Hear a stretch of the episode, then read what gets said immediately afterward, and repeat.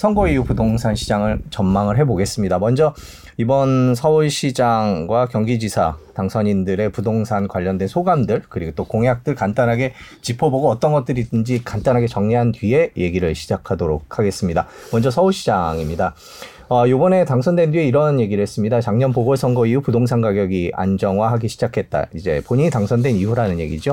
어, 53개 재건축 사업에 속도를 내기 시작한 것이 바탕이 됐다고 자부한다. 공급 얘기를 강조를 했습니다. 그리고 또 이번 오세훈 서울시장 당선인의 그 공약을 보면 어, 대표적인 게 이제 모아주택, 모아타운이라는 거에 대해서도 강조를 했는데요. 노후주택을 하나로 묶어서 공동 개발해서 역시 공급 측면이죠. 모아주택, 모아타운을 어, 추진하고 있다라고 강조했고요. 실제로 중랑구와 강북구에서 시범 사업이 진행 중입니다. 네.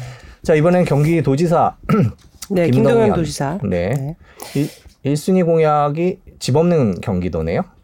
집 걱정 없는 집 경기도. 아, 집 없는 일에. 집 걱정 없는 경기도. 큰일 날 말씀하시고. 아, 편집을 해야 되는데 네. 저희가 라이브를 해서. 걱정 없는 예, 경기도. 예, 출퇴근 시간 하루 1시간 여유. 네, 저희 스튜디오 안에서 웃음이 멈추질 않습니다. 100만 개 일자리 창출. 네, 네. 이런 것들이 1순위 공약이고요. 사실 김동연 지사는 굉장히 이제 신승을 해서 그 전에 공약 때부터 사실 이제 부동산 부분을 굉장히 강조를 많이 했잖아요. 그죠? 네. 그래서 일기 신도시하고 노후 지역 어, 재건축, 재개발, 리모델링, 주거 환경 개선을 신속하게 추진하겠다. 그리고 삼기 신도시 같은 경우는 일자리와 주거와 연계된 자족 도시 자급자족할 수 있는 도시로 건설하겠다. 그리고 뭐 청년 부동산 공약도 잠시 짚어보면 청년이나 신혼부부 같은 무주택자를 위해서 시세 50% 이른바 이제 반값 주택을 제공하겠다. 그리고 생애 첫 주택 구입 시에 취수세 면제 같은 세제 개혁을 통해서 집을 첫 장만하는 사람들을 도와주겠다. 이런 얘기를 했고요.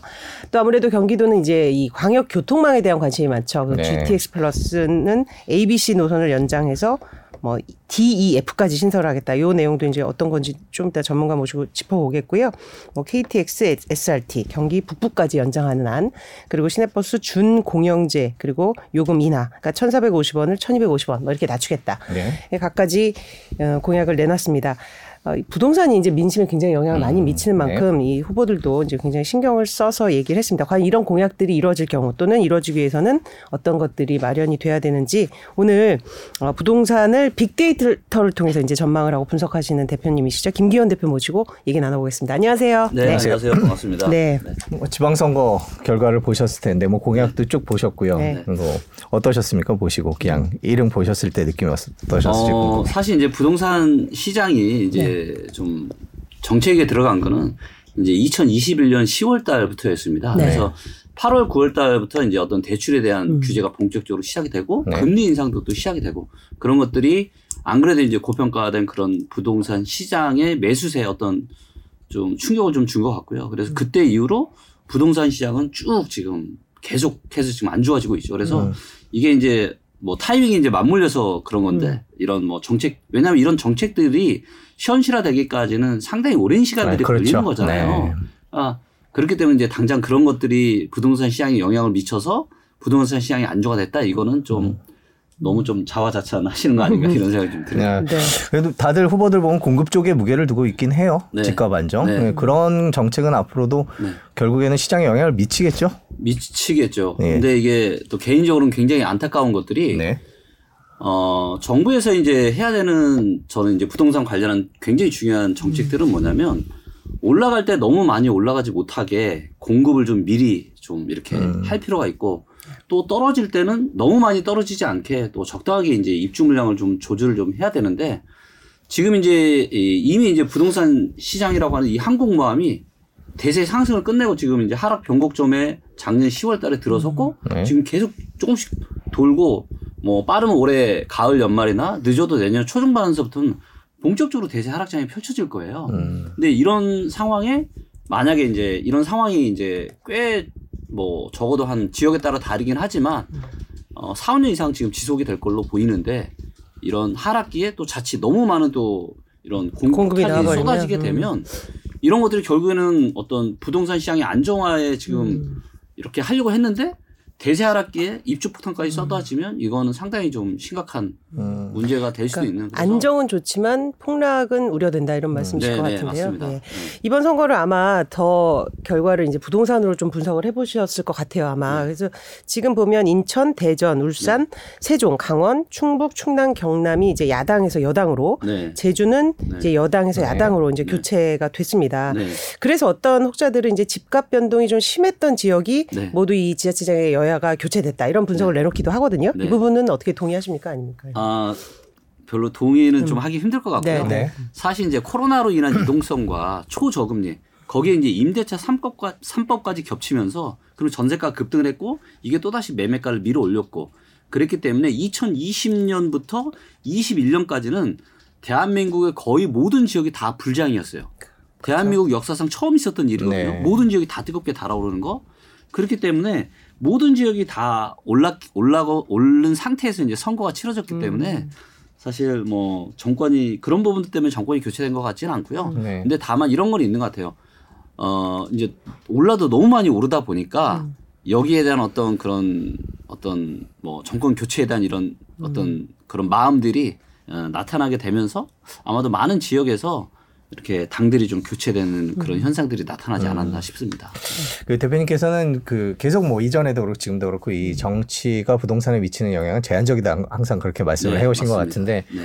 그 마지막 질문만 하나 드릴게요. 네, 선거와 네, 관련돼서 네. 그 여당이 많이 이겼어요. 그래서 네, 여당이 이제 부동산 정책을 펼치는데 더 유리하지 않겠느냐. 네. 그렇기 때문에 네. 이제 윤석열 대통령이 예전에 후보 시절에 했던 공약들 그런 네. 공약들을 눈여겨봐야 되지 않겠느냐 네. 이런 얘기들이 있거든요. 그거에 네, 대해서는 어떻게 보세요? 아, 네, 충분히 공감을 좀 하고 있습니다. 네. 네. 근데 어, 기본적으로 이제 윤석열 정부의 이제 취지는 그동안 이제 부동산 가격이 너무 많이 올랐잖아요. 그래서 시장을 조금 이제 어떤 더 과열시킬 수 있는 이런 정책들에 대해서는 굉장히 좀 어, 좀 보수적인 그런 스탠스를 가지고 있을 거고 아마도 부동산 시장이 조금 하향 안정화되는 쪽에 아마 무게 중심을 좀 많이 두면서 이런 정책들을 펼쳐나갈 것이라고 생각을 하고 있고요. 그리고 이제 전반적인 시장의 이제 내재적인 에너지 자체가 이제 서서히 지금 꺼지고 있는 상황들이기 때문에 이런 부분들과 잘 맞물려서도 할 필요가 있다고 생각하고 있고 근데 지금은 그렇지만 앞으로 한 2년 3년 정도가 지나면 역대 또 정부가 그랬듯이 어, 아마도 또다시 부양 정책을 또 펼칠 수밖에 없는 그런 상황이 오게 될 거로 저는 예상을 하고 있습니다. 음. 네. 자, 그럼 이제 본격적으로 좀 부동산 시장을 짚어보겠습니다. 이제 뭐 네. 지선하고도 연관은 있겠으나 네. 사실 지금 나오고 있는 통계들을 보면 네. 뭐좀 매물이 늘고 금리가 네. 오르고 네. 그래서 당 그 대선 끝나고 조금 상승세로 전환하는 거 아닌가 했다가 네. 어, 지난주 나온 통계들을 보면 또 네. 이제 하락세로 이제 네. 반전했다. 네. 지금 현재 부동산 시장 이제 거래량 실거래가 아, 좀 분석을 해주시죠. 예. 네.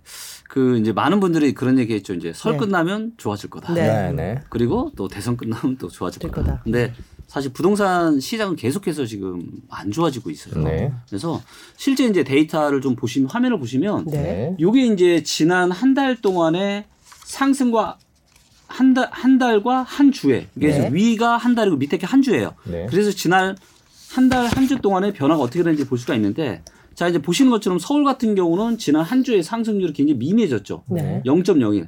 그래서 여전히 올라가고 있지만 최근 한 주의 상승이 별로 좋지 못하고 인천, 경기도 계속 지금 한 달, 한 주 기준 다 떨어지고 있고 네. 강원 글자가 작아서 저희가 아. 시청자분들을 위해서 조금 읽어드리거나 아, 아니면 확대를 아. 아니 예 더 작게 만드셨네요.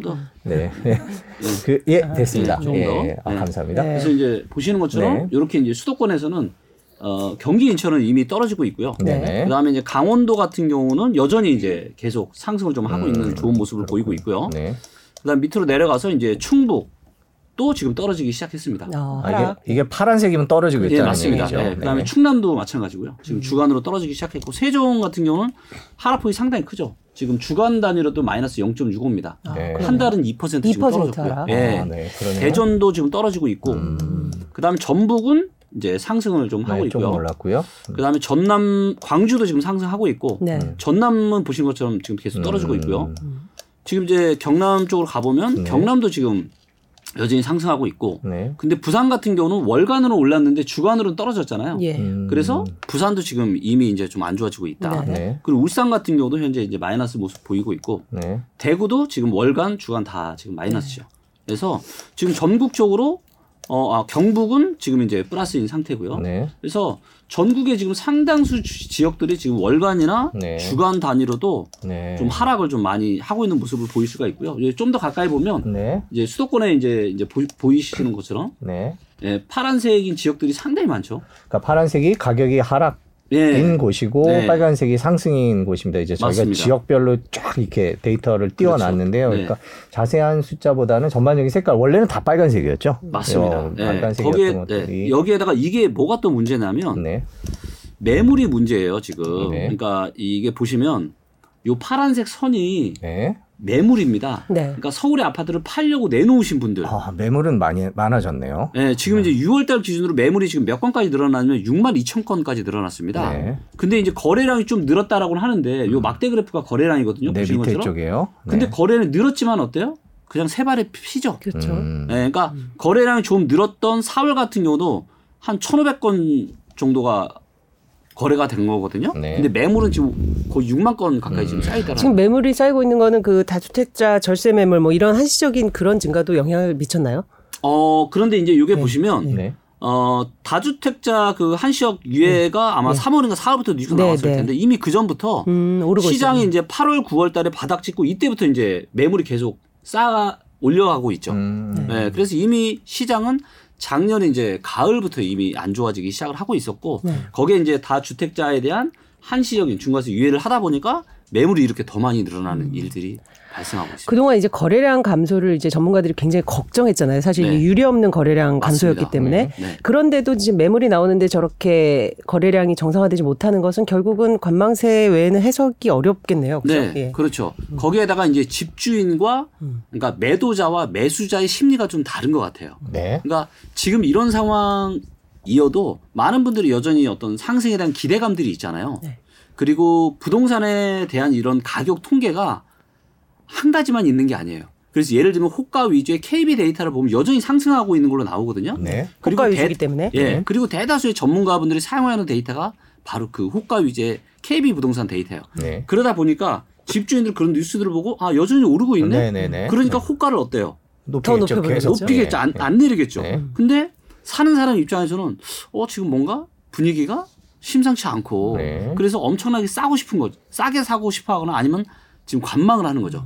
그러다 매수자가 보니까, 네. 보는 통계는 그런 부동산원 통계인가요, 주로? 어, 어 아니 이제 대부분은 이제 KB 부동산 통계를 보고요. 네. 이제 저 같은 경우는 이제 KB 부동산, 한국 부동산은 데이터도 보지만 네. 실제로 저희가 이제 데이터 기술을 활용을 해서 네. 인공지능 기술을 해서 이런 여, 이 음. 화면에서 보여지는 화면은 네. 저희가 직접 만든 시세예요. 음. 그래서 실거래가와 시세를 결합을 해서 가장 이제 현실화된 음. 그런 가격이라고 보시면 돼요. 그럼 집주 집을 팔려는 사람과 사려는 사람들의 이런 심리가 이렇게 괴리될 때, 네. 그럼 그런 지점에서 이제 향후의 전망을 보실 때가 많을 거 아닙니까? 네, 맞습니다. 대부분 하여튼 대세 하락으로 전환한다고 봐야 된다는 네, 거죠. 그러니까 하락 변곡점에서 나타나는 현상이 바로 이런 거예요. 네.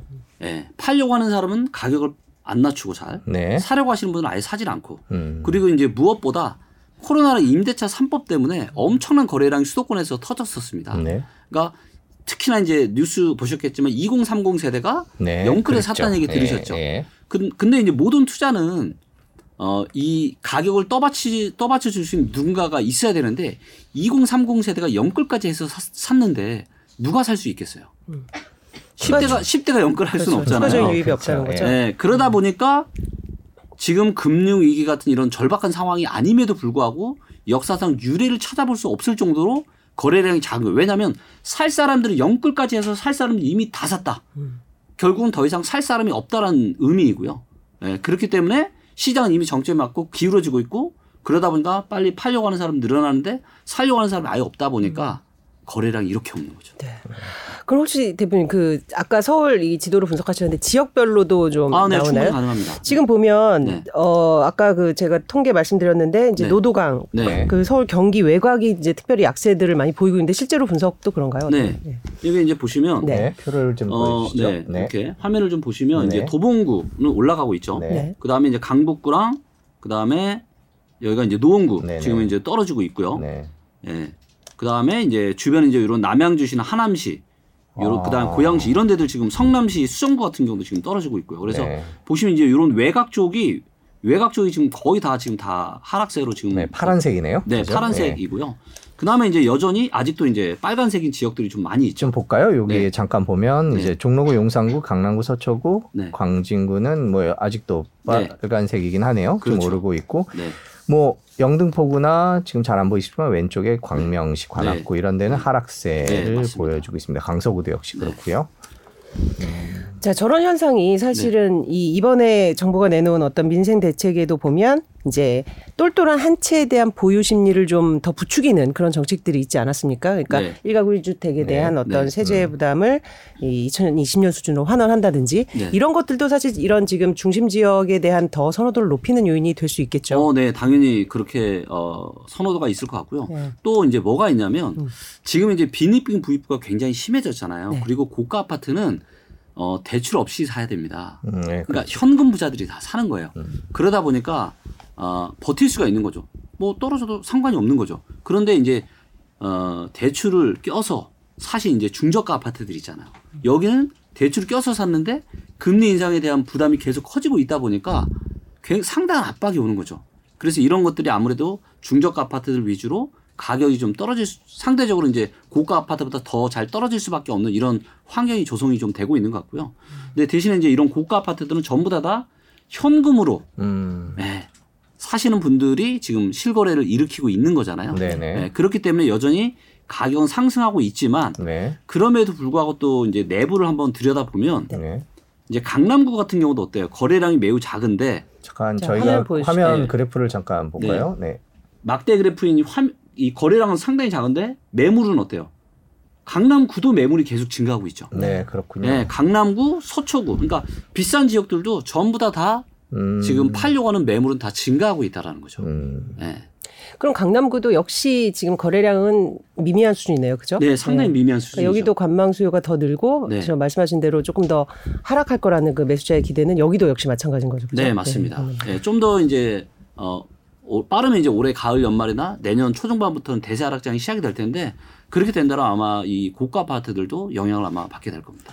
네, 지금 방금 말씀해 주시는 거는 이제 대세 하락장이 곧 시작된다라는 네. 건데 지금은 그러면 이제 어떤 상황일까? 이제 대세 하락장 가기 위해서 하락 변곡점인 거죠. 아. 언덕을 넘어가고 있는 그렇죠, 그렇죠. 예. 그러니까 사람들의 심리가 네. 지금 이제 전문가들 사이에서도 갈리고 있잖아요. 아, 그럼요. 여전히 예. 이제는 또 그런 얘기 하고 있죠. 8월 임대차 3법 다시 오면 그때 또 전세 대란 이런 다시 또 올라갈 거다. 네, 이런 말씀은 그래서 상승이 여, 또 입주 물량이 작기 때문에 앞으로 2년, 3년, 4년 또 올라갈 거다. 음. 그래서 이런 분들도 있고 대세 하락을 이야기하시는 분들도 네네. 요즘에 지금 많아지고 있는데 이런 현상이 하락 변곡점에서 나타나는 현상입니다. 반대로 상승 변곡점이 있는데요. 그때가 언제냐면 14년, 15년이었어요. 네. 그때는 이미 시장은 바닥 찍고 가격은 조금씩 올라가고 있는데 지난 몇 년 동안 계속 내리기만 하다 보니까 뭐 아유 내린다 이러다 만다 이런 심리들이 굉장히 많았거든요. 근데 음. 지금은 정반대로 정점 찍고 이미 기울어지고 음. 있어요. 음. 그러다 보니까 설왕설래가 많은 거죠. 예, 네, 그래서 이런 변곡점 상황에서 의사결정을 정말 잘하는 게 매우 매우 중요하죠. 지금 말씀해 주신 변곡점이 되면은 이제 네. 다양한 의견들이 오가면서 서로 그렇죠. 이제 주장이 팽팽하게 맞습니다. 맞서는 시기가 그렇죠. 온다는 특징이 있고요. 네. 그거 말고도 또 어떤 특징들이 있을까요? 뭐 아까 거래량 얘기도 해주셨고 음, 볼수 있는 데이터들이 어떤 게 있을지 아, 궁금해요. 이제 매수자와 매도자의 심리 자체가 네. 이제 완전 이제 다르다 보니까 지금처럼 거래가 잘 일어나질 않게 되는 음, 거죠. 네. 네. 그래서 이제 뭐 매도 우위, 매수 우위 뭐 이제 이런적으로는 네, 네, 이제 맞습니다. 둘 중에 한쪽으로 넘어가게 되는 그렇죠. 거죠. 그렇죠. 그런데 이제 요게 이제 데이터를 한번 보시면 네. 어, 요 데이터는 뭐냐면 이제 그 매매 수급 지수 데이터라고 해서 네. 매매와 전세 전체적인 상황을 알 수 있는 거예요. 그래서 밑에 왼쪽에 있는 지역이 이제 매매가 매매랑 전세가 둘 다 안 좋은 지역이에요. 네. 대전, 대구, 세종. 세종이네요. 네. 요세 군데가 지금 대한민국에서 가장 상황이 심각한 지역들이고요. 네. 그 다음이 이제 경기도, 광주, 부산, 인천, 울산, 서울 요 정도예요. 네. 근데 서울을 예를 들어서 클릭을 해보면 그럼 이제 데이터가 이제 서울 데이터로 다 바뀌는데 네. 어, 제가 좀 화면을 키워볼게요. 네. 요 파란색 선 있죠.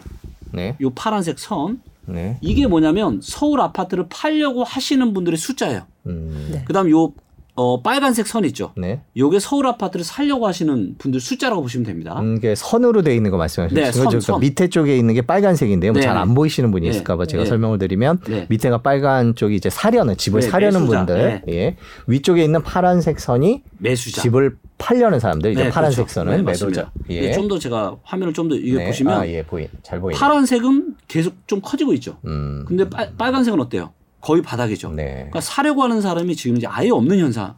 아. 이런 게 이제 변곡점에서 나타나는 거고 네. 경기도 같은 경우를 보면 어때요? 서울보다 상황이 더 심각하죠. 네, 음. 그러네요. 네, 차이가 크네요. 예, 네. 인천도 보시면 인천도 어때요? 네. 점점 벌어지고 있는 네. 거죠. 음. 그래서 이제 현재 수도권 시장만 말씀을 그러니까 이게 그나마 좋은 수도권이에요. 그러니까 네. 아까 대전 세종, 세종. 대구 같은 경우는 네. 훨씬 더 심각하겠죠. 네. 근데 제가 궁금한 게 이 표를 보면요. 네. 앞쪽에도 비슷한 상황이 있긴 했네요. 지금 아, 네. 그렇죠. 네, 그때와 그러니까 그때도 이렇게 사이가 벌어지다가 다시 좁혀졌잖아요. 맞습니다. 이제 반대로 말씀하시는 분들은 저런 걸 보면서 이번에도 그렇게 되지 않을까라는 아, 네, 얘기를 하는데 네. 그거 그때와 지금의 차이점은 뭘까요? 어, 그때와 지금의 차이점은 어, 주변 그러니까 부동산 사 상황이 아니라 주변 여건이 너무 안 좋아지고 있어요.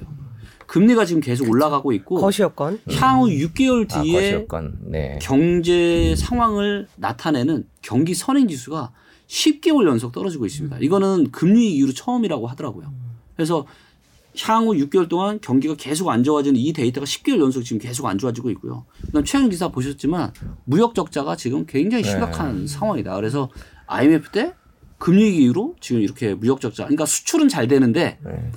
수출보다 훨씬 더 많은 수입을 하는 거죠. 그렇죠. 그래서 개인으로 따지면 내가 월급은 잘 올라가는데 많이 쓴 거죠. 마, 너무 많이 쓰는 거죠. 음. 그러다 보니까 지금 적자가 나고 있는 상황이고 이게 이 상태로 지금 연말까지 갈 가능성이 높고 그렇게 된다라면 어, 역사상 가장 큰 무역 적자가 올해 날 수도 있다라는 음. 그런 전망하는 기사도 있습니다. 그래서 주변 상황이 계속 안 좋아지고 그냥 그냥 저희 입장으로만 생각을 해봐도 음. 물가가 계속 올라가니까 사실 외식 하기도 좀 겁나잖아요. 가족들 한번 네. 외식하면 이제는 뭐 10만 원은 거의 뭐 기본이잖아요. 그렇죠. 네. 그래서 물가가 계속 올라가니까 호주머니 사정이 안 좋아지고 거기에 또 대출도 있는데 네. 대출 이자가 계속 올라가니까 이자 부담도 계속 커지고 근데 여기서 멈추면 다행인데 앞으로도 네, 금리는 더 올라갈 거고 이런 상황이다 보니까 어, 이제는 과거와는 완전 다른 거죠. 근데 음.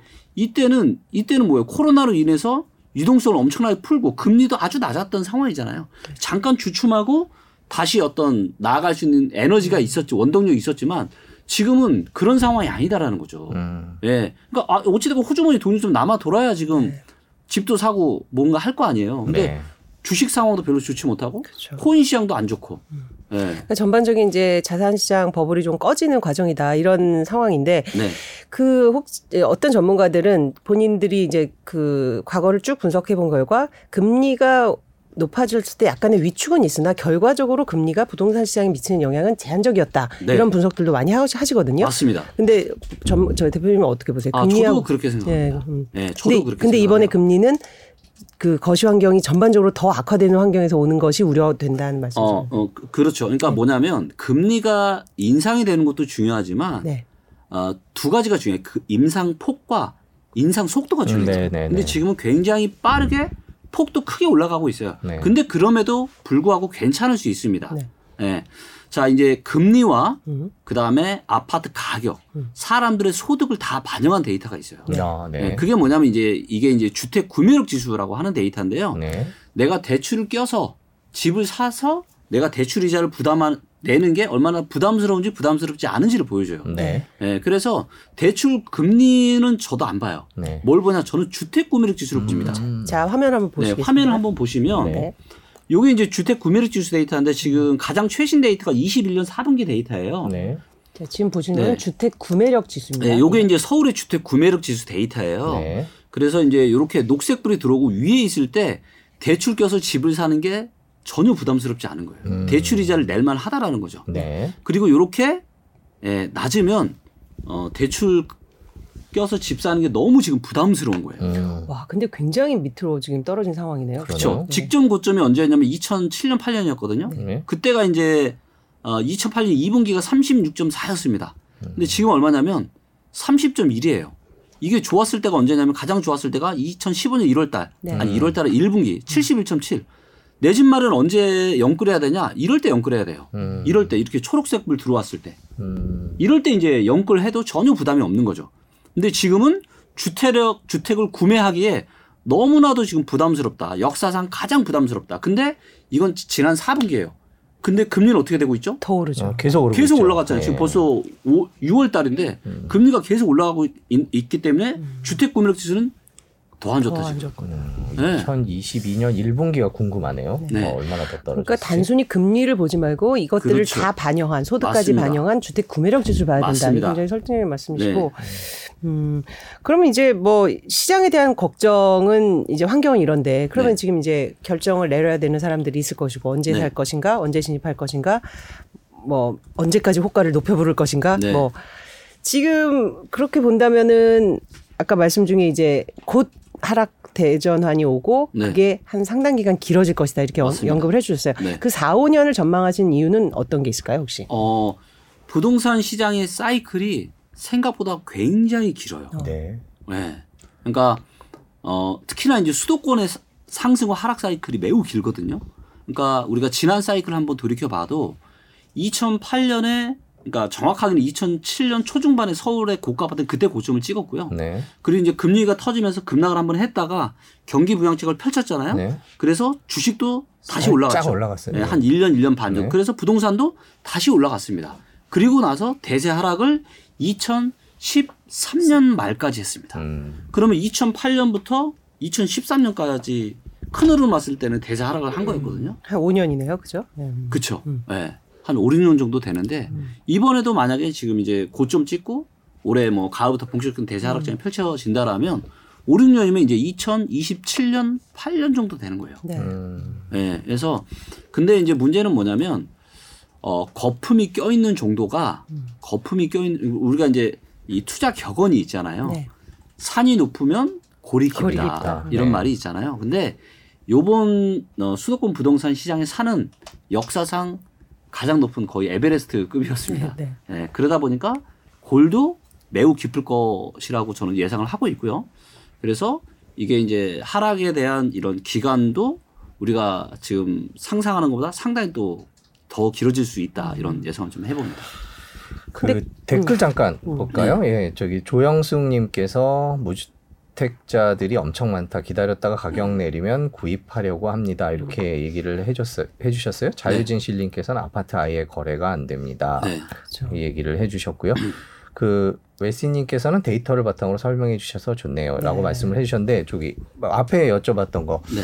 그 앞으로 4년 5년 그렇게 계속 대세 하락장이 되면 이제 네. 무주택자 얘기를 네. 해주셨는데 집 네. 사는 타이밍은 어떻게 아, 가져가는 게 좋을까요? 일단 바뀌는 데이터를 좀 보시는 게 일단 제일 중요할 것 같고 왜냐면 네. 어떤 일이 펼쳐질지는 그 누구도 알 수 없잖아요. 그래서 바뀌는 데이터들을 보면서 그 중에 가장 중요한 거는 저는 주택 구매력 지수 데이터라고 생각을 합니다. 아, 까 보신. 예, 네, 그래서 네. 주택 구매력 지수 데이터가 다시 초록색 불로 들어온다면 네. 내 집 마련을 하기에 굉장히 좋은 시기라고 생각을 하고 있고요.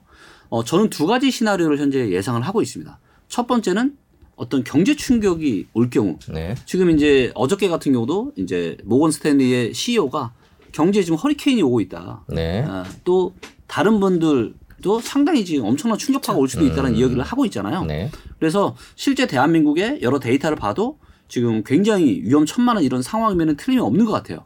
그래서 터질지 안 터질지는 모르지만 혹시라도 위기가 터진다. 음. 그리고 이번에 위기는 아마도 금융 위기보다는 그러니까 미국이 아니라 한국 한국 입장에서 봤을 때는 금융 위기 때 충격파보다 훨씬 더 강할 가능성이 아주 높습니다. 한국은. 음. 자, 그렇다면 순식간에 급락이 나올 수 있어요. 음. 한 1년, 2년 동안 엄청난 급락이 나올 수 있습니다. 그러면 그때가 저는 조로의 매수 찬스가 될 수 있을 거라 보고 있어요. 네. 네.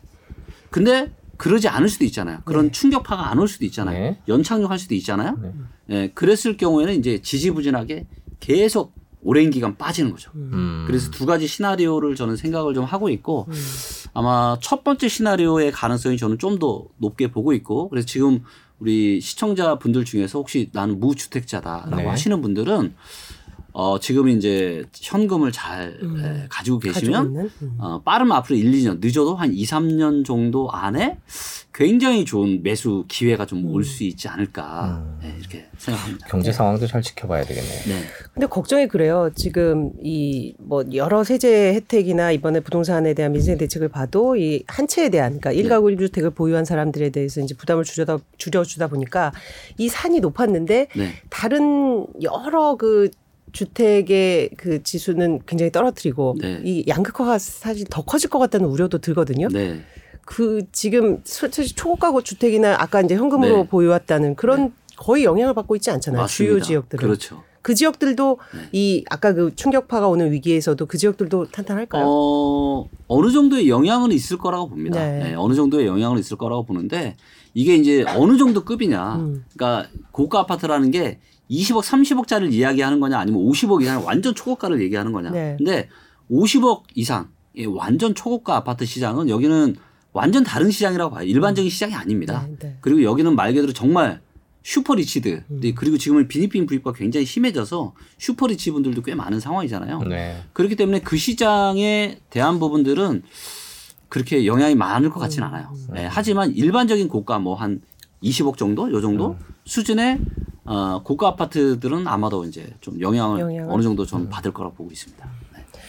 저 이제 고가 음. 아파트 얘기를 했으면 전월세 얘기를 좀 아, 네. 해, 네. 봐야 될것 전월세 아까 말씀 중에도 언급 계셨는데 네. 그러니까 8월에 이제 계약갱신 청구권 만기 오면 네. 이제 그런 영향들에 대해서 분석을 하셨을 것 같아요. 네, 음. 맞습니다. 어떻게 예상? 어, 지금 이제 전세 아까는 이제 제가 매물, 매매 이제 매물 데이터를 보여드렸는데 네. 전세를 좀 보여드리겠습니다. 자 일단 서울을 먼저 보시면.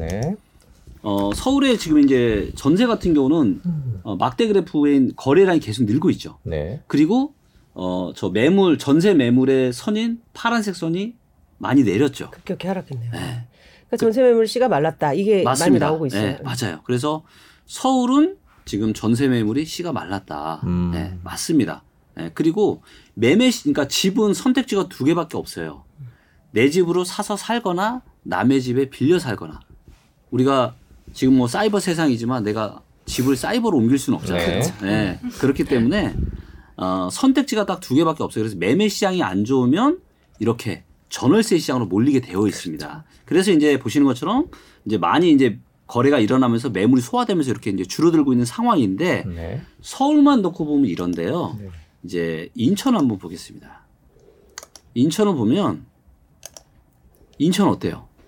자 보세요. 매물이 그러니까 거래량이 늘었죠. 네. 거래량이 늘었다는 얘기는 이 매물을 소화했다는 얘기예요. 근데 그럼에도 불구하고 매물이 어때요? 아, 계속 계속 늘고 있죠. 네. 이 상당히 많이 소화했음에도 불구하고 매물이 계속 늘고 있어요. 자, 경기도도 한번 보겠습니다. 네, 지금 경기도도 전세입니다. 어때요? 네. 네. 경기도도 거래량이 많이 늘어서 매물을 어느 정도 소화했지만 보시는 것처럼 서울보다 서울만큼 아니죠. 좀 줄었다 다시 지금 올라가고 있는 상황이죠. 예. 네. 지금 이게 경기도의 전세 네. 네, 주택에 관한 이야기. 그래서 네. 수도권은 수도권 전체를 봐야 돼요. 네. 왜냐하면은 지금 서로 광역 교통망으로 다 얽히설키 섞여, 섞여 있잖아요. 네. 그렇기 때문에 뭐 인천에서 서울로 출퇴근할 수도 있고 경기도 출퇴근하시는 분들이 많, 많기 때문에 서울의 전세 시장을 볼 때 서울에 사실 전세 가격이 너무 비싸잖아요. 네. 이거를 그러니까 서울에 전세를 사신다는 얘기는 뭐냐면 이제 이게 내 집이 없으신 분들인 거죠. 근데 그렇기 때문에 대부분은 대출을 껴서 전세를 또 사실 수밖에 없는 상황이고. 네. 근데 전세 가격이 굉장히 지금 비싸단 말이죠. 네. 그렇기 때문에 대출을 껴야 되는 거고. 근데 금리 인상 계속되면서 대출 이자가 부담스러우니까 이런 전월세 수요가 서울이 아니라 수도권 외곽으로 많이 이렇게 경기도나 인천으로 뻗어 나갈 거예요. 음. 네, 그런 상황이기 때문에 어, 경기도와 인천은 여전히 전세 매물도 작지 않다. 음. 그렇기 때문에 저는 뭐, 뭐 8월 달 되면은 뭐 전세가 급등하겠다 뭐 이런 얘기 있는데 어, 데이터로 봤을 때는 어, 그럴 가능성은 그렇게 많지 않아 많지 보입니다. 않다. 네.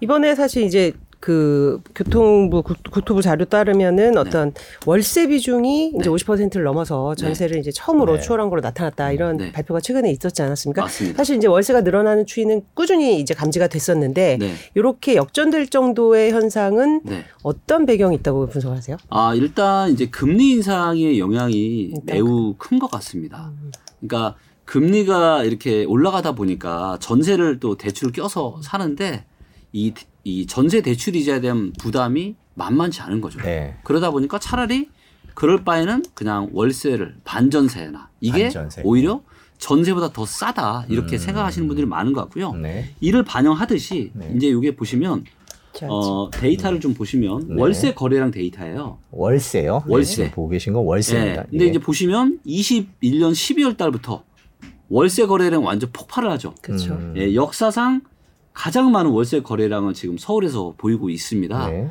그래서 이만큼 많은 사람들이 이제는 월세 쪽으로 옮겨가고 있는 게 음. 확연하게 이제 데이터로 좀 체크가 좀 되고 있습니다. 음. 네. 그러니까 임대차 3법 영향도 좀 크다 이런 분석도 있잖아요. 사실 이제 집을 네. 거주하려는 사람도 많고, 그러니까 전세 자체가 없으니까 월세로 몰리는. 그러니까 네. 그거 그거는 그, 그러니까 그, 전세 자체가 없는 것보다는 음. 어, 대출 껴서 전세를 사는 거에 대한 이자 부담이 음. 커지다 보니까 금리 영향이 더 크다. 네, 네. 금리 영향이 훨씬 더 큰 것 같습니다. 그렇게 할 바에 월세 하는 게더 네. 낫다, 그렇죠. 경제적으로 그렇죠. 낫다라는 네. 계산을 하고 계신 분들이 많아졌다는 그리고 거죠. 제가 이제 참고 삼아 제가 이거는 이제 좀 월스트 케이스이기는 한데, 그러니까 지금 매매가도 어 본질적인 가치 대비해서 너무 과도하게 고평가되어 있거든요. 네, 그렇죠. 근데 문제는 뭐냐면 한국에밖에 없는 이 특이한 전세제도. 이 전세 가격도 본질적인 가치 대비해서 너무 과도하게 고평가되어 있어요. 그래서 혹시라도 이번에 이제 충격파가 오게 되면 이 매매가가 전세가 그러니까 매매가와 전세가 가까운 지역들이 있거든요. 네, 근데 이런 지역들은 매매가가 전세가 하향 돌파. 음. 우리가 12, 13년도 혹시 기억나시는지 모르겠지만 그때 하우스 푸어. 음. 집 갖고 있는 사람이 거지다. 그렇죠. 네, 왜냐하면 이제 매매가가 전세가 밑으로 막 떨어지고 이러니까.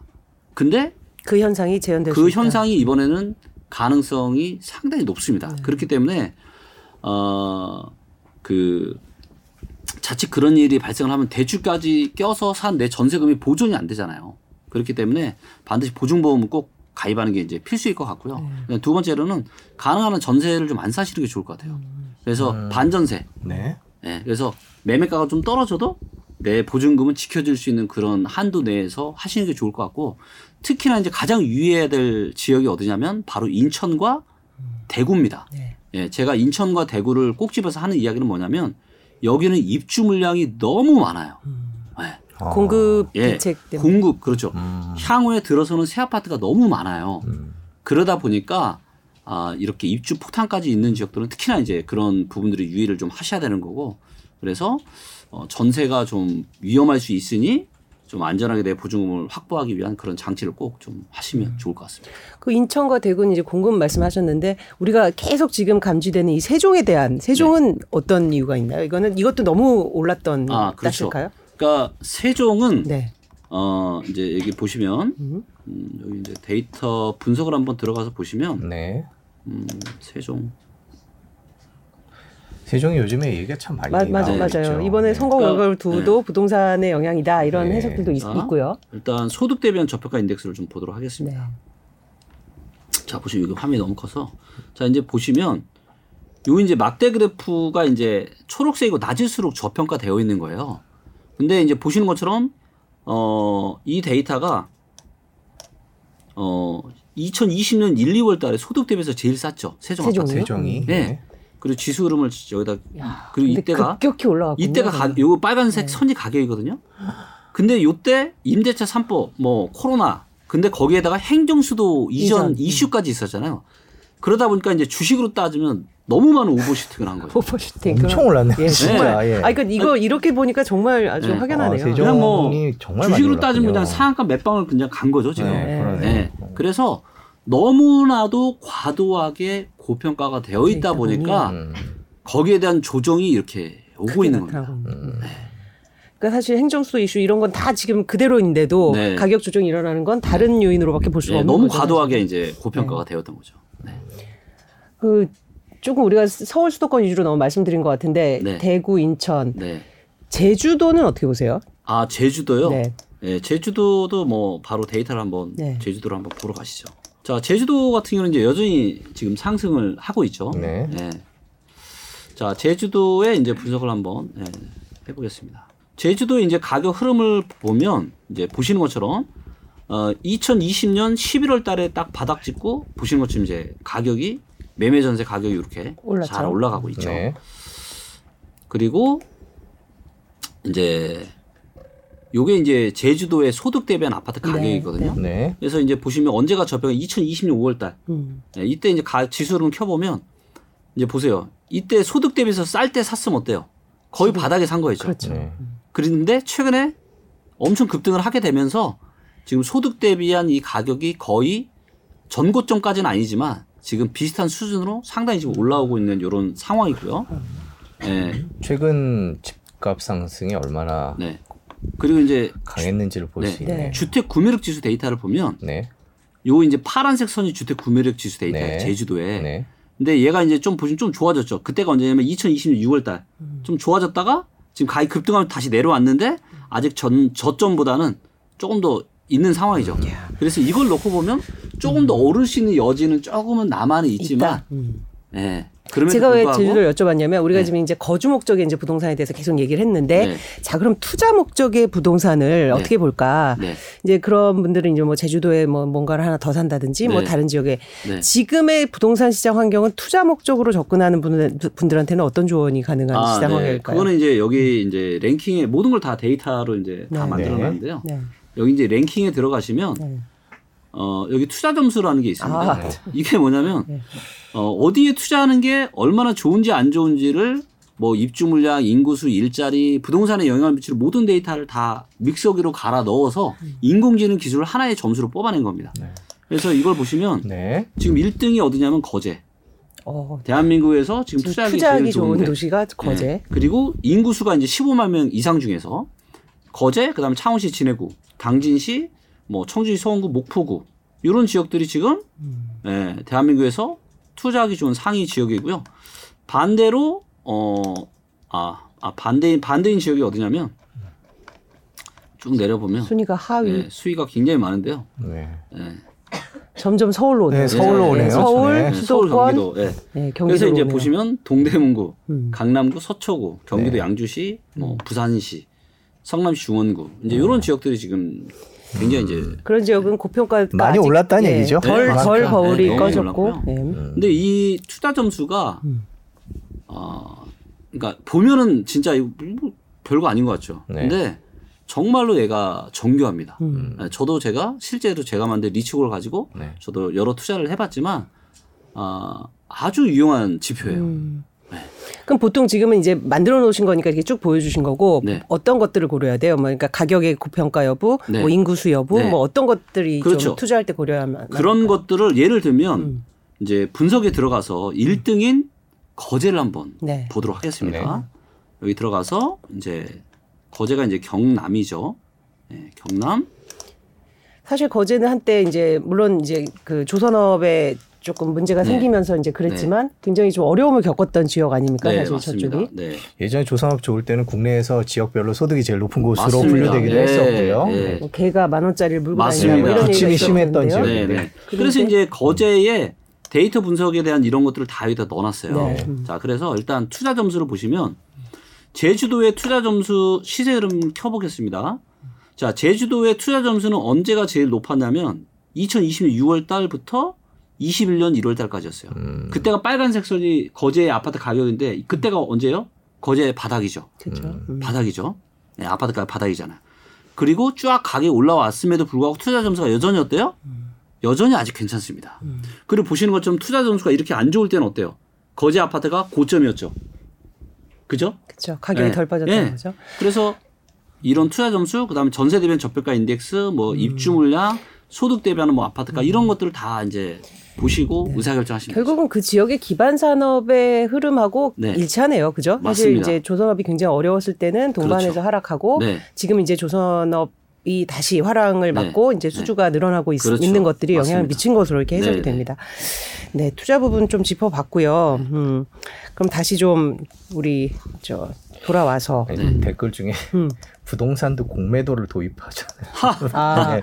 아 부동산 김대성님께서 네. 네. 댓글 제가 지금 잠깐 보다가 기발하다는 생각이 아, 들어서 잠깐 소개해드렸습니다. 실제로 그 마이클 버리라는 분이 네. 2008년에 이제 부동산 가격 하락을, 하락을 2006년부터 베팅을 하다가 네. 굉장히 힘들어하다가 이제 뭐 대박이 났던 대박이 케이스가 있죠. 네. 음. 잠깐 말씀을 드렸고요. 자, 그 아까 음. 저희가 전세 얘기 계속 음. 하고 있었는데 네. 그 아무래도 이제 전세 보증금 때문에 좀 네. 반전세가 났다 네. 말씀을 해주셨는데 네. 아무래도 그 월세를 살거나 반전세를 사면 이제 나가는 돈이 많다 보니까 그렇죠. 그 젊은 분들 같은 경우에 돈을 좀 모아서 집을 네. 장만하고 싶은데 네. 그런 부분이 좀 깨름직해서 저희도 네. 전세가 낫지 않냐 이런 음. 얘기들을 하시는데 어떻게 생각하세요? 젊은 분들을 위해서 조언을 뭐 전세 그러니까 뭐 금리가 금리를 내가 감내할 수 있는 수준이고 음. 집값이 20, 30% 떨어져도 전세금이 안 되는 그런 지역들 같은 경우에는 네. 뭐 전세 사시는 것도 괜찮죠. 제가 네. 말씀드린 건 네. 매매가와 그렇게 어, 매매가와 좀 붙어 있는 네. 이런 전세 지역이 저는 이제 위험하다고 얘기하고 있는 거고요. 음, 네. 그렇죠. 음. 자, 최근에 이제 원희룡 국토부 장관이 이제 한번 저 기자들하고 만나서 이제 여러 가지 뭐 네. 이제 대책이나 뭐 부동산 정책을 어떻게 꾸려가야 될지 얘기를 네. 했습니다. 그, 그 중에 이제 중요한 것들이 이제 분양가 상한제 문제였고 네. 그리고 이제 다주택자 정책 네. 그리고 이제 임대차 3법 이런 얘기들을 했어요. 네. 그 분양가 상, 상한제는 반드시 공급 촉진을 위해서 손봐야 할 첫 번째 제도로 보고 있다. 네. 곧 이제 어떤 개편 방안을 발표하겠다 이랬거든요. 네. 사실 이게 지금 원자재가 오르고 이러면서 더 이제 문제가 부각이 그렇죠. 되고 있는데 네. 실제로 공급에 이게 굉장히 영향을 미치나요? 음. 음, 아무래도 좀. 이제 어, 분양 가격을 이제 한계를 좀 두게 되면 네. 이제 이 조합원들 입장에서는 이게 음. 사실 돈이 안 되거든요. 네. 그래서 이제 어, 돈이 어느 정도 이익이 돼야 음. 또 이런 것들을 오래된 아파트를 허물고 다시 또 지을 수 있는 이런 여건이 되기 때문에 근데 그래서 이제 이런 것들이 뭔가 공급을 하는데 그러니까 재건축 사업이 좀 더 활발하게 진행이 될 수 있게끔 하는데 도움이 되는 정책들이에요. 음. 네. 근데 이제 문제는 뭐냐면 음. 문제는 이제 부동산 시장이 좀 좋을 때, 음. 그러니까 딱 좋아지기 전에 이런 정책들을 좀 했어야 되는데 이미 이제 기울어지기 시작을 하는데 사람들의 투자 시, 그러니까 투자 목적으로는 서울의 아파트 사시는 분들 아무도 없어요. 음. 그리고 투자로 사실 살 수 있는 분위기가 조성이 되어야 부동산 시장도 활발하고 좋은 건데 음. 이미 안 좋아지는데 가격만 분양가만 더 올라간다? 지금도 미분양 나오고 있는데 분양가 올라가면은 과연 그걸 누가 이렇게 분양 신청을 할까? 할까? 네. 그러니까 시장 환경이 지금 좀 위축되고 있는 네. 상황이어서 네. 오히려 공급을 촉진한다고 하는 정책이지만 네.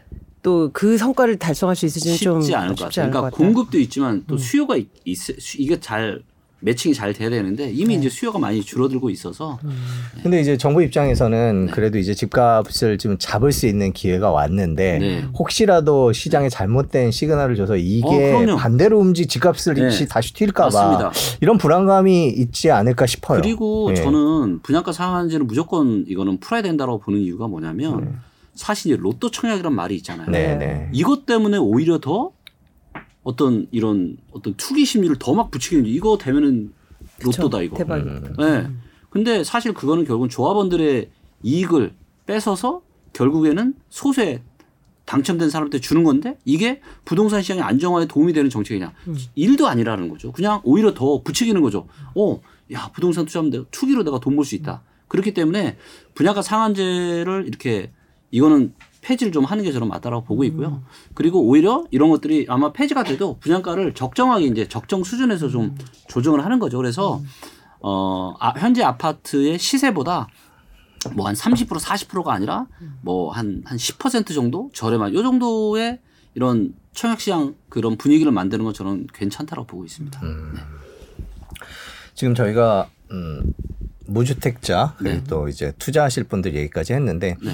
이제 일가구 일주택자에 대해서 네. 좀 여쭤보겠습니다. 이제 네. 집을 소유하고 있습니다. 제가 네. 집을 소유하고 있는데 보통 애들이 크면 집을 넓혀갈 계획들을 세우곤 하죠. 네. 네, 뭐 그렇게 하고 어 뭐 여러 가지 집과 관련 부동산과 관련된 움직임을 보는데 지금 대표님 말씀대로라면 제가 살고 있는 집값이 이제 네. 크게 떨어질 가능성이 있습니다. 그죠? 네, 예, 그럴 경우엔 네. 어떻게 해야 될까라는 내가 아, 팔고 잠깐 전세 갔다가 네. 몇년 뒤에 사야 되나 이런 생각을 네. 에이, 그래도 일가구 이주택인데 내가 음. 사는 거고 네.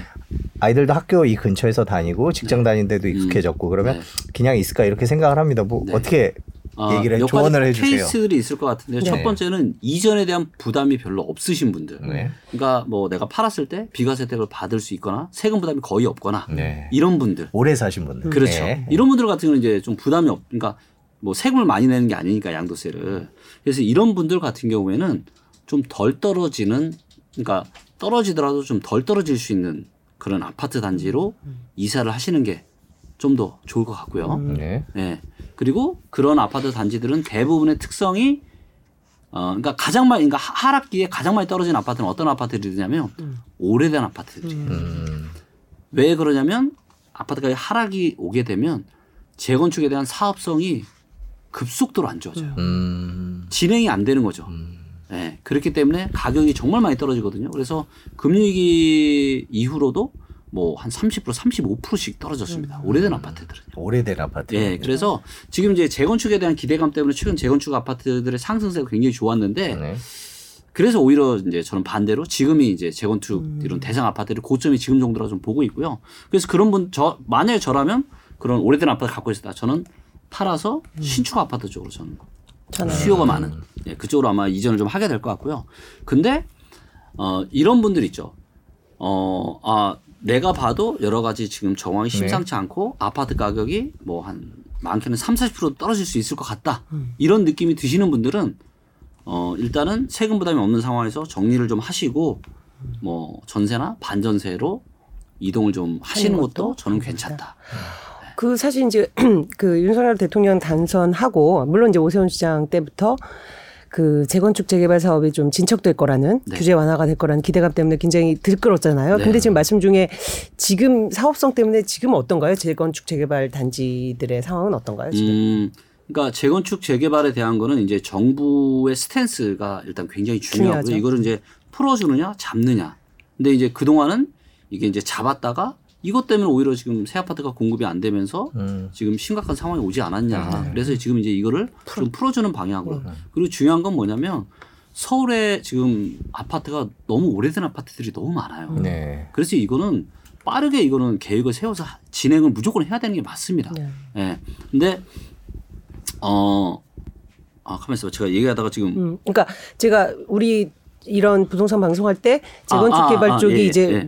굉장히 올랐다. 그렇죠. 굉장히 예. 분위기가 좋다 이랬는데 그렇죠. 요새는 그래서 어떤가요? 정부의 스탠스가 음. 그런 상황이어서 기대감 때문에 지금 이제 많이 올랐는데 문제는 뭐냐면 재건축에 대한 두 가지가 있는데 정부에 대한 스탠스와 그다음에 사업성. 시장의 음. 흐름 음, 네. 이게 너무 중요하거든요. 네. 근데 이게 지금 기울어지고 있잖아요. 음. 한국맘이 기울어지고 있기 때문에 이제 시간이 지나면 지날수록 사업성이 안 좋아질 겁니다. 음. 재건축이요. 네. 네. 그리고 대세 상승기 때도 이제 저도 조합원이었던 적이 있어가지고 아는데 네.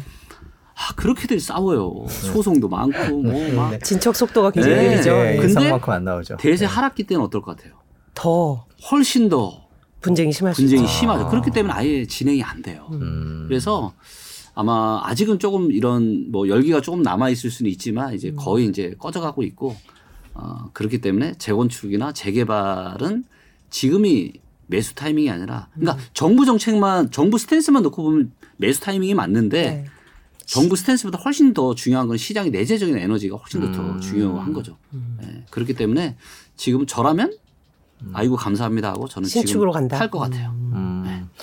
지금 뭐 현 정부 정책이나 오세훈 음. 시장 이렇게 재건축 관련된 거 보면 아 그래도 딴 거는 몰라도 네. 재건축은 괜찮을 거다라는 얘기들이 있었는데 네. 시장의 흐름을 생각하면 그렇지 않을 가능성이 높다는 말씀이시군요. 그렇죠. 그리고 이제 재건축 이 사업이라는 게 2년 3년 만에 뚝딱 되는 게 아니잖아요. 그렇죠. 네. 이게 뭐 10년, 10몇 년씩 굉장히 오랜 기간이 걸려요. 금방 되는 게 아닙니다.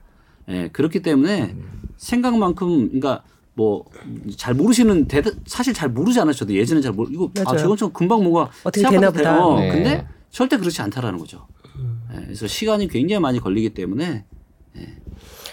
자 이번에는 그러면 이제 부동산 정책에서 또 하나의 중요한 축 이제 돈을 어떻게 뭐 저기 이걸 구하느냐인데 네.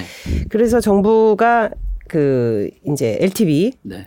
종전 60에서 70%던 것을 80%로 늘어난다고 했고 네. 그리고 DSR 근데 DSR은 건드리진 않았죠 그죠 네. 지금 이 정부의 그 대출 정책은 부동산 시장에 어떤 변화를 좀 영향을 미칠까요? 아 거의 영향이 없을 없다? 것 같아요. 아, 네. 왜 그럴까요? 네 왜냐하면 지금 이제 어 최근에 기사 보셨는지 모르겠지만 지금 대출이 계속 줄어들고 있어요. 음. 이미 왜냐하면 지금 금리가 대출 금리가 너무 이렇게 무섭게 지금 올라가고 있잖아요. 음. 그러다 보니까 사람들이 지금 빚을 줄이고 있는 이런 상황인 거죠. 음. 네, 근데 정부가 이런 뭐 집 마련을 하는데 조금 풀어졌다고 해도 결국에는 DSR로 묶여 있잖아요. 네, 그렇죠. 네. 음. 그렇기 때문에 뭔가 대출을 좀 끌어다가 집을 살 수 있는 여력이 사실은 추가적으로 더 늘어나기가 거의 예, 그런 게 없는 거죠. 음. 네.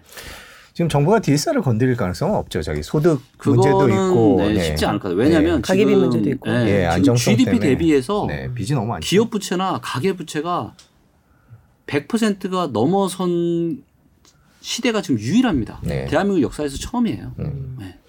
그래서 정부가 그런 그렇죠. 그 네. 한도를 높이지 않고 이제 네. 대출 더 받을 수 있는 우회로를 이제 마련했잖아요. 뭐 네. 만기를 늘리고 네. 뭐 미래소득 반영하고 음. 이거는 얼마나 영향이 있을까요?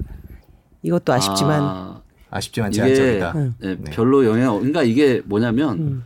이제 마른 수건에 마른 수건 지금 짜는 거죠. 음. 도저히 안 되니까 그래서 이거를 이제 월 상환 부담 부담액을 줄여 주려고 40년으로 바꾸고 50년으로 바꾸는데 저는 이제 좀 걱정되는 게 네. 지금 이제 내 집 마련을 안 하신 분들은 네. 사실은 좀 소득이 높지 않으시고 또 젊은 층일 가능성들이 많잖아요. 네. 근데 이런 분들이 지금 고점에 40년, 50년 상환을 이걸로 내 집 마련한다? 아, 저는 그러니까 타이밍이 음. 지금이 아니라면 너무 좋은데 음. 지금 타이밍에 자칫 그거에 음. 혹해서 음. 내집 마련을 하는 거는 진짜 내 평생을 자칫 담보 잡힐 수 있는 굉장히 큰 리스크가 저는 있다고 보고 있습니다. 그런 점에서 이제 올해 8월에 청년 그리고 네. 신혼부부 위해서 이제 50년 만기 초장기 주담대 이게 이제 미국식인데 네. 요거에 대해서는 어떻게 좀 분석하세요? 장단점을 좀 꼽아 본다면요. 아 그러니까 이제 매월 이제 상환에 대한 이런 부담이 많이 줄어들 거잖아요. 그렇죠. 기간이 네. 늘어지는 만큼. 근데 또 이게 이제 어 이게 원금 분할 상환이냐 원리금 균등 분할 상환이냐에 따라 다른데 음. 이 대출 구조를 좀 더 들어가 보면 어 초창기 그러니까 이자와 내가 원금을 갚는 게 있는 거잖아요. 근데 대부분 원리금 균등 분할 상환을 하는데 음. 초창기에는 이자밖에 없어요. 음. 내가 중간에 중도 상환을 해도 내가 예를 들면 대출을 10억을 받았어요.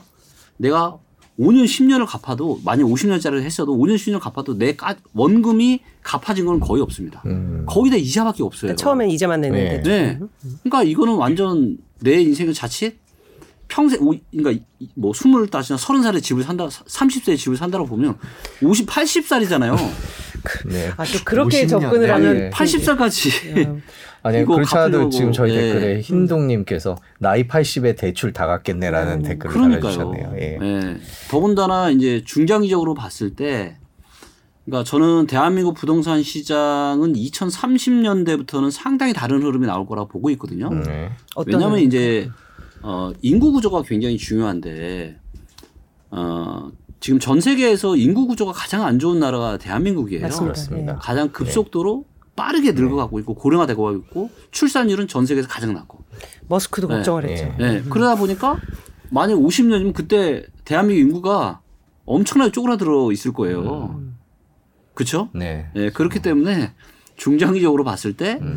그렇게 너무 긴 시간을 이렇게 빚 갚는 네, 하는 거는 좀 저는 위험하다 어. 보고 있습니다. 그 항상 우리가 이 장기 주담대를 어떤 좀 안정성으로 해석을 했는데 지금 네. 말씀하신 대로 좀 인구 구조나 그런 네. 문제로 생각을 해보니까 또 다른 접근도 가능하겠네요. 그렇죠? 그러니까 평생 평생 빚을 다 갚았는데도 음. 여전히 네, 음. 네, 그럴 수 있을 가능성이 저는 꽤 높다고 보고 있습니다. 네. 인구 문제가 심각하다는 게 네. 부동산에서 맞습니다. 그러니까 부동산이 정말 하죠. 금융, 네. 인구 문제 뭐 여러 가지가 그렇죠. 복합적으로 그러니까 당장 한 10년이나 네. 좀더 길게 20년은 괜찮을 수 있어요. 네. 근데 앞으로 이제 20년 후부터는 네. 이제 인구가 급감을 할 가능성이 매우 높기 때문에 네. 부동산 시장도 지금과는 완전 다른 시장이 펼쳐질 거라고 보고 있습니다. 그럼 다른 질문 하나 드릴게요. 그 지금 우리가 집을 사야 되는 사람들의 얘기를 했는데 네. 아까 호가를 올려놓고 지금 내리지 못하고 계시는 네. 팔아야 되는 분들 네. 이런 분들한테 이런 대세 하락장에서는 과감히 떨구고 내려 내려서 팔아야 될까요? 아니면 어떻게 보세요? 음, 이제 여러 가지 이제 의사결정 네. 케이스를 놓고 의사결정을 하셔야 되는데 네. 어, 파는 게 저는 맞다. 맞다. 낮춰서 낮춰서 파는 낮춰서라도. 네. 왜냐하면 아직 시작도 안 했거든요. 음. 음 네, 아직 뭐 영업이 지가 예. 뭐 1억, 2억, 3억, 4억씩 떨어지고 있다라고 하지만 아직 시작도 안 했습니다. 음. 네. 그래서 꼭 팔아야 되는 그런 저 이유가 있는 예, 분들이라면 그러니까 생각을 해봐요. 음. 집이 내 전재산 거의 전재산이 내 집밖에 없어요. 네. 이러신 분들은 내 전재산이 30, 40% 정도 떨어질 가능성이 음. 꽤 많은 현재 상황이기 때문에 네. 좀 보수적인 측면에서 근데 이럴 수는 있죠. 뭐냐면 그럼에도 그럼에도 불구하고 부동산은 또 계속 오른다 이런 네. 게 있을 수 있잖아요. 네. 그래서 현실적인 방안으로 음. 그러니까 이런 것들은 이제 자산 배분이라고 하는데 음. 제가 봤을 때 현실적인 자, 제일 좋은 자산 배분은 이런 거죠. 고평가된 지역의 부동산을 지금 파는 거예요. 네. 그리고 저평가된 지역. 아까 투자 좀 높은 지역들 그쵸. 있죠. 네. 그러면서 입주 물량이 높고 이런 데들아 해증을 해놓는 거예요. 음. 그러면 만약에 부동산 가격이 떨어져요. 그러면 나는 크게 떨어질 거를 팔아놨으니까 거기서 이미 이득 봤죠. 네. 근데 어, 상대적인 저평가 지역이지만 이 지역들도 일시적으로 떨어질 수는 있겠죠. 음. 근데 떨어졌다가 다시 또 회복력은 훨씬 더 좋을 거예요. 음. 네. 근데 만약에 상황이 달라질 수도 있잖아요. 안 내릴 수도 있잖아요. 내려도 조금 내리거나. 그럼 어떻게 돼요? 내가 팔아놓은 거는 고평가 대신 팔아놓은 거는 손해를 좀 보겠지만 오른 걸 못 먹으니까. 근데 내가 저평가된 지역을 사놨으니까 예를 들면 고평가된 지역이 이만큼 오르면 저평가된 지역은 이만큼 올라가겠죠.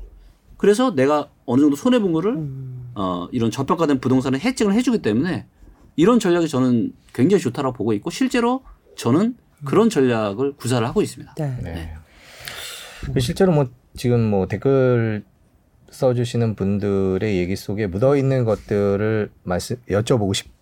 다면 예전에도 이제 집값이 고점이니까 네. 이제는 안 된다라는 네. 얘기들이 네. 2010년 이후에 계속 13년, 14년 이후에 계속 나왔었지만 네. 그럼에도 부동산 가격이 계속 올랐었거든요. 맞아요. 그러면서 사지 말라 그래서 네. 안 샀는데 안 이렇게 그 맞습니다. 지금도 그런 경험이 이제 10년 이상 계속되다, 맞아요. 10년 정도 계속되다 보니까 예. 지금 이제 모든 지표들이 하락을 가리키고 있 기는 하지만 이번에도 그렇게 되지 않을까라는 음, 그, 그렇죠. 그래서 그때 안 산 거에 대한 뭐 후회? 그런 후회 음. 그런 게 음. 있는 분들이 많으신 것 같아요. 맞아요. 이거 보면 맞아요. 그런 질문에 대해서 이번에도 그러지 않을까 결국 대한민국은 부동산 아닐까요?라는 음. 거에 대해서는 어떻게 네. 그때와 다르게 지금은 어떤 지표들이 반대 방향을 가리키고 있다라고 말씀해 주실 수 있을까요? 그게 이제 그러니까 이제 길게 놓고 보면 그런데 음. 이게 실제로 그때 대세 하락장을 겪어보신 분들이 아마 주변에 계실 거예요. 음. 수도권에 2007년 8년에 사가지고 음. 마음고생을 2013년까지 하신 분들이 꽤 많거든요. 네. 한 5, 6년간. 한번 주변에 찾아서 음. 이야기를 한번 들어보세요. 음. 그 고통이 굉장히 커요. 음. 네, 굉장히 큽니다. 그러니까 내가, 내가, 어, 그때 사지 않아서 수익을 보지 못한 이거보다 내가 잘못 투자해서 가져가게 될 이 고통의 크기가 그리고 그 대가가 훨씬 더 큽니다. 음. 네. 자, 그런데, 그런데, 어, 만약에 이제 그때, 그때 그 고통도 컸는데 앞으로 다가올 고통은 그때의 고통보다 훨씬 더 클 것이라고 데이터는 이야기하고 있어요. 제가 아니고 데이터가 이야기하고 음. 있습니다. 자, 예를 들면 이 데이터만 놓고 봐도 이게 이제 통화량과 어, 아파트의 시가총액을 비교한 데이터인데요. 네. 보시는 것처럼 이제 요 파란색이 통화량인데 꾸준하게 올라가죠. 네. 자, 부동산 가격이 계속 우상향할 수밖에 없는 가장 중요한 이유가 뭐냐? 바로 통화. 돈의 총량이 늘어나기 때문에 그래요. 네. 자, 돈의 총량은 계속 늘어나는데 부동산은 늘어나요, 안 늘어나요? 부동산의 총량은 안 늘어나잖아요. 음, 한계가 있죠. 그렇죠. 네. 그러다 보니까 통화량이 늘어나면서 예를 들어서 통화량이 100조일 때 1억 주고 샀다라면 200조로 늘어났어요. 그럼 2억 주고 사야죠. 그래서 부동산은 계속 상승한다라는 논리가 맞는 겁니다. 음. 네, 맞아요. 음. 자, 그런데 문제는 뭐냐면, 어, 이 아파트 시가총액 데이터. 이 데이터는, 어, 대한민국 어디에도 없습니다. 이거는 제가 너무 궁금해서 제가 직접 만든 데이터거든요. 네.